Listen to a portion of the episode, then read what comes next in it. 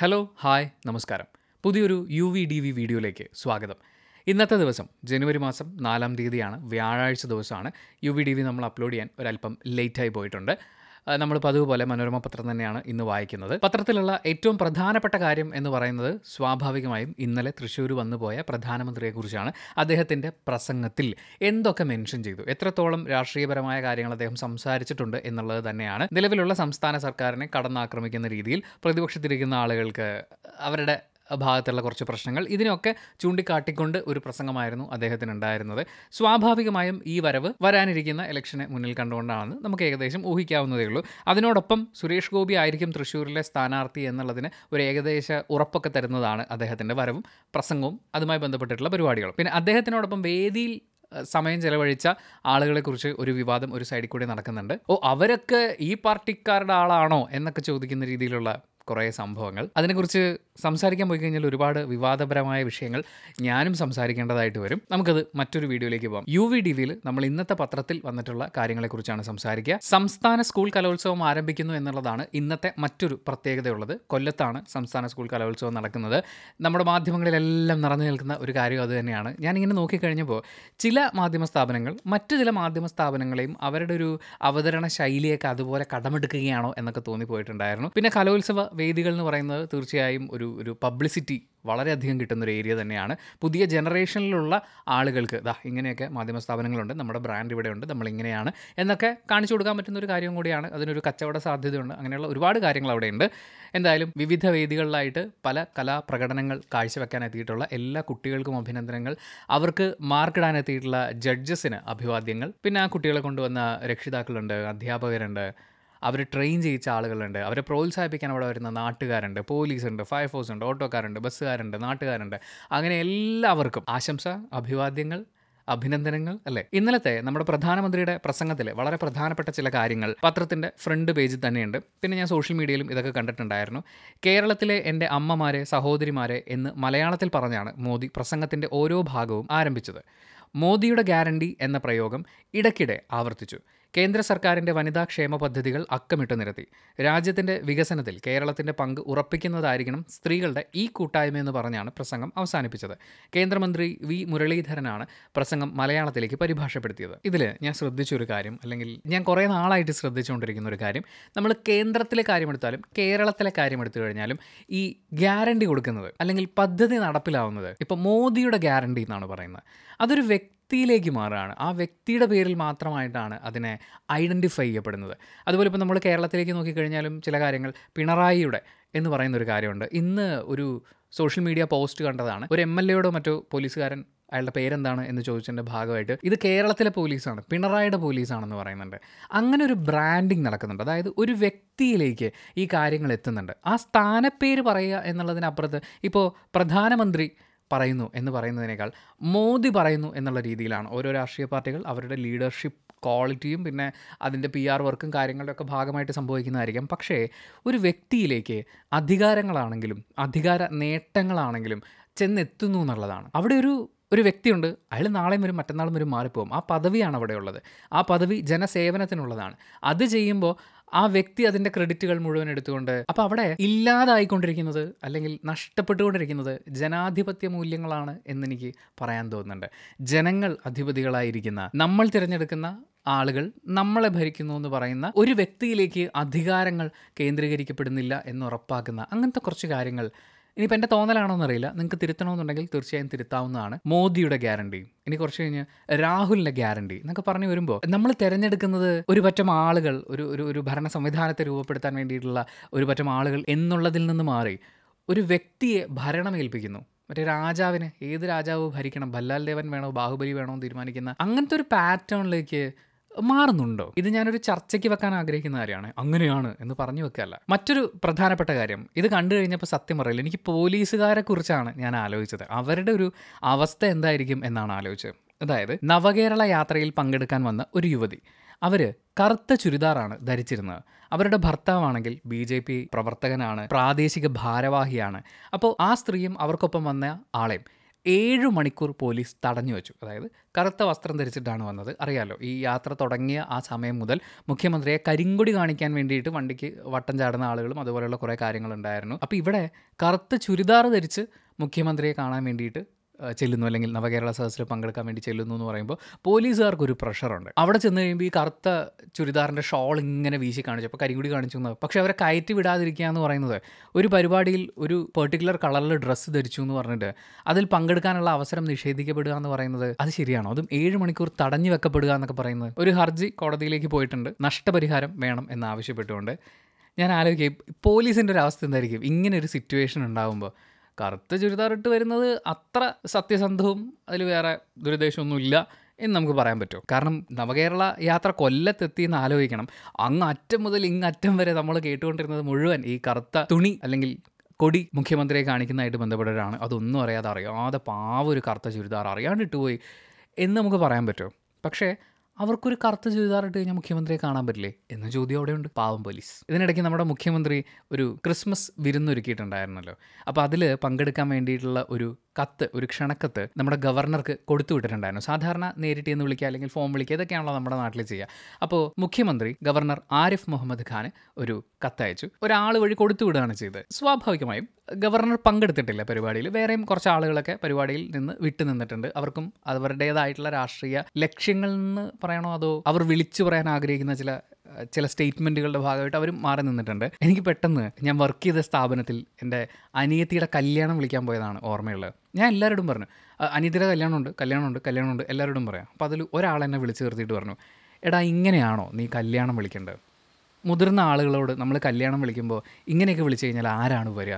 ഇത് വളരെ മോശമായിപ്പോയി എന്ന് പറഞ്ഞു. അപ്പോൾ എനിക്കതിനകത്ത് പ്രത്യേകിച്ചൊന്നും തോന്നിയില്ല. പക്ഷേ അദ്ദേഹം നമ്മളോടുള്ള സ്നേഹവും വാത്സല്യവും ഒക്കെ വെച്ചുകൊണ്ടാണ് അതിൽ മോശമായിട്ടൊന്നുമില്ല. ആൻഡ് അദ്ദേഹം എന്നോട് പറഞ്ഞ കാര്യം എന്താണെന്ന് വെച്ചാൽ ആദ്യം നമ്മൾ ആരെയാണോ ക്ഷണിക്കുന്നത്? അയാളുടെ മുമ്പിൽ ചെന്ന് നിൽക്കുക. ചേട്ടാ ഒരു കാര്യം പറയാനുണ്ട് എന്ന് പറഞ്ഞ് അവരെ അവരുടെ ശ്രദ്ധ നമ്മളിലേക്ക് ആകർഷിച്ച ശേഷം ഈ വിവാഹ ക്ഷണക്കത്ത് കൊടുത്തിട്ട് എന്റെ അനിയത്തിയുടെ കല്യാണമാണ് ഇന്ന സ്ഥലത്ത് വെച്ചിട്ടാണ് നടക്കുന്നത്. അപ്പോൾ ഇന്ന ആളാണ് പയ്യൻ. ഇങ്ങനെയാണ് അതിന്റെ പരിപാടികളൊക്കെ. അപ്പോൾ നിങ്ങൾ കുടുംബമായിട്ട് വരണം എന്ന് നമ്മൾ പറയണം. അതായത് ഈ ക്ഷണിക്കപ്പെടുന്ന വ്യക്തി വരാൻ സാധ്യതയില്ലെന്ന് തോന്നിയാലും നമ്മൾ ഇങ്ങനെ ഇങ്ങനെ ഒരു പ്രോപ്പർ ഫോർമാറ്റിൽ ക്ഷണിക്കണം എന്ന് പറയുന്ന ഒരു കാര്യമാണ്. അതെനിക്ക് വീണ്ടും ഓർമ്മ വന്നു ഇത് കണ്ടപ്പോൾ.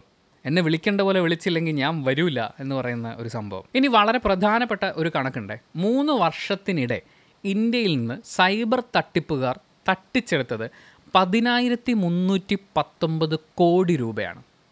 അതായത് നമ്മൾ ഇന്ത്യക്കാരെയൊക്കെ പറ്റിച്ച് നമ്മളിങ്ങനെ മറ്റേ ഒ ടി പി പിന്നെ പാർട്ട് ടൈം ജോലി തരാം എന്ന് പറഞ്ഞ് പിന്നെ മറ്റേ ഓൺലൈനായിട്ട് വായ്പ തരാമെന്ന് പറഞ്ഞ് അങ്ങനെയൊക്കെ പറ്റിച്ചിട്ട് പോയില്ലേ അതെല്ലാം കൂടി ചേർത്ത് പതിനായിരത്തിലധികം കോടി രൂപയുണ്ട്. അതിൽ ഏകദേശം ആയിരത്തി ഒരുന്നൂറ്റി എത്രയാണ്? ഇരുപത്തേഴ് കോടി രൂപ തിരിച്ചു പിടിക്കാൻ പറ്റിയിട്ടുണ്ട്. എന്ന് വെച്ചാൽ പത്ത് ശതമാനം മാത്രമേ നമുക്ക് തിരിച്ചു കിട്ടുന്നുള്ളൂ. അതിനൊരു കാരണം പറയുന്നത് ഈ തുക തട്ടിക്കപ്പെട്ട് കഴിഞ്ഞ് കഴിഞ്ഞാൽ വളരെ പെട്ടെന്ന് തന്നെ അതിലൊരു പരാതിയും കാര്യങ്ങളൊക്കെ ഉണ്ടായാൽ മാത്രമാണ് ഈ പൈസ നമുക്ക് തിരിച്ചു പിടിക്കാൻ പറ്റുക. ഒരു തട്ടിപ്പ് നടന്ന് ഒരു മണിക്കൂറിനുള്ളിലെങ്കിലും നടപടികൾ എടുത്ത് തുടങ്ങണം. ഇതൊരു ഇൻഫർമേഷനാണ് നിങ്ങൾ ഈ നമ്പർ സേവ് ചെയ്ത് വെക്കണം. വൺ നയൻ ത്രീ സീറോ ഒന്ന് ഒൻപത് മൂന്ന് പൂജ്യം. നമ്മുടെ കയ്യിൽ നിന്ന് ഇതേപോലെ പലവിധ തട്ടിപ്പുകളിലൂടെ പണം നഷ്ടപ്പെട്ടു എന്ന് തോന്നിയാൽ ആദ്യം വിളിക്കേണ്ട നമ്പർ ഇതാണ്. ഒന്ന് ഒൻപത് മൂന്ന് പൂജ്യം. അതല്ലെങ്കിൽ cyber crime dot G O V dot I N എന്ന വെബ്സൈറ്റ് വഴി പരാതിപ്പെടാവുന്നതാണ്. Cyber crime C Y B E R C R I M E dot G O V dot I N ഈ വെബ്സൈറ്റ് അഡ്രസ്സും ഈ ഫോൺ നമ്പറും save ചെയ്ത് വെച്ചേക്കുക.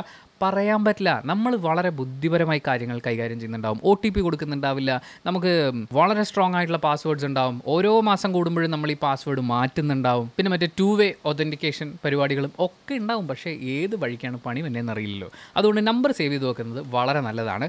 ഏറ്റവും കൂടുതൽ പൈസ തട്ടിച്ച അല്ലെങ്കിൽ ഏറ്റവും കൂടുതൽ പരാതികൾ വന്നിട്ടുള്ള തട്ടിപ്പുകൾ എന്ന് പറയുന്നത് ഒന്ന് പാർട്ട് ടൈം ജോലിയാണ്. ഇപ്പോഴും അതെ പല വീഡിയോസിന്റെ താഴെ ഇപ്പോൾ എന്നെ ട്രോൾ ചെയ്യുന്ന കുറച്ച് പേജുകൾ നമ്മൾ ശ്രദ്ധിക്കുമല്ലോ. നമ്മളെയും കൂടി ടാഗ് ചെയ്യും അല്ലെങ്കിൽ ആരെങ്കിലുമൊക്കെ കമന്റ് ബോക്സിൽ ഇടും. അപ്പോൾ അങ്ങനത്തെ ചില പേജുകൾ ഞാൻ എടുത്ത് നോക്കിയപ്പോൾ ആ പേജുകൾ തന്നെ ഇതുപോലത്തെ പല കാര്യങ്ങളും പ്രൊമോട്ട് ചെയ്യുന്നു എന്നുള്ളതാണ്. അവരുടെ കമന്റ് ബോക്സിൽ നോക്കിക്കഴിഞ്ഞാൽ പാർട്ട് ടൈം ജോലി വേണമെങ്കിൽ ദാ ഈ നമ്പറിൽ കോൺടാക്ട് ചെയ്യൂ. ചിലപ്പോൾ ഈ വീഡിയോ നമ്മൾ പബ്ലിഷ് ചെയ്ത് കഴിയുമ്പോൾ ഇതിന്റെ കമന്റ് ബോക്സിലും വരാൻ സാധ്യതയുണ്ട്.